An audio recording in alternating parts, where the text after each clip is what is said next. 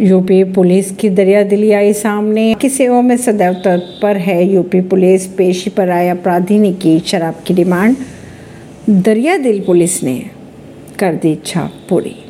Social media पर जनपद हमीरपुर का एक फ़ोटो हो रहा है वायरल, जिसमें मुलजिम को ड्यूटी पर तैनात एक पीआरडी जवान शराब दिलवाते हुए नजर आ रहा है।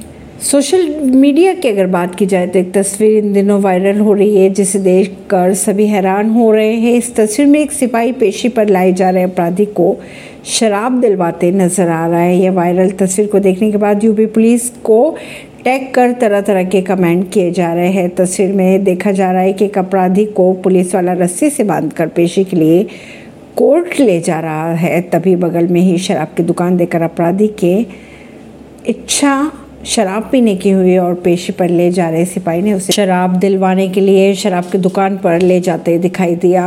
अपराधी शराब की दुकान पर खड़े होकर शराब खरीदता हुआ दिख रहा है। सिपाही तस्वीर में नजर आ रहा है, वो पीआरडी का कर्मचारी बताया जा रहा है। ऐसी खबरों को जानने के लिए जुड़े रहिए जनता से रिश्ता पॉडकास्ट से। प्रवीन अर्शी, दिल्ली से।